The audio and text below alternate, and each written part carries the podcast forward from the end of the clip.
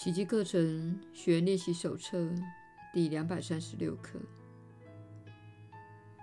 我的心归我管辖，也只有我管得了它。有个国度必须由我来管辖，只是有时候我一点君王的风范也没有。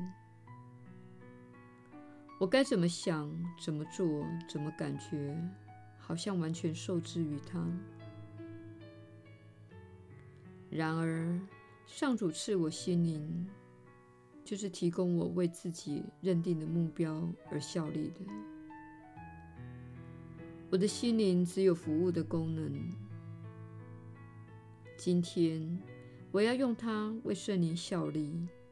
让圣灵按他认为合适的方式发挥大用。我要这样训练我的心灵，只有我能够管得住它。如此，心灵才可能自由地承行上主的旨意。天父，我的心灵已向你的圣念开启。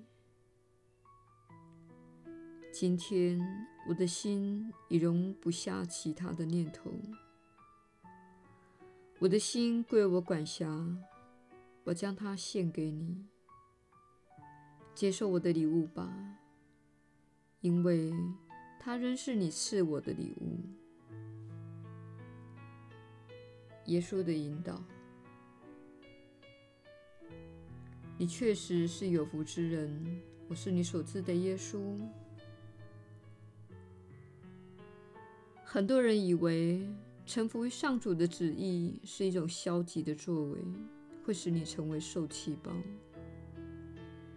但事实正好相反，你必须全心全意做出决定，让心灵治愈爱。上主是爱，因此你也是爱，这是非常简单的道理。但是观察自己的心灵时，你会看到自己总想着获准进入你内心的所有无意义、负面的事，以及延伸出来的批评。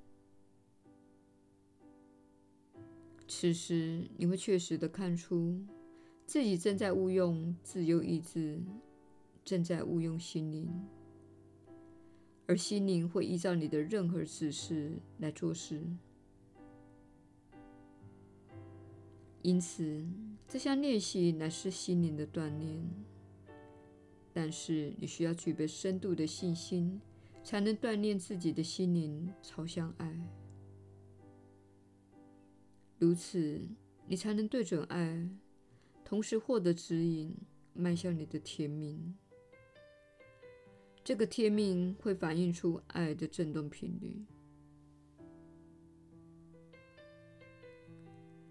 如果你对自己的人生有所不满，而且做出对自己和他人缺乏爱心的决定，这就表示你没有提供你所爱的人自己最大的帮助。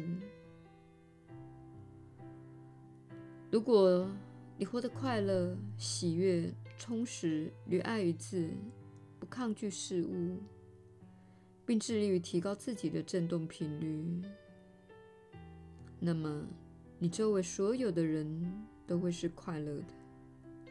那些偏离爱的人，大多会令身边的人不愉快。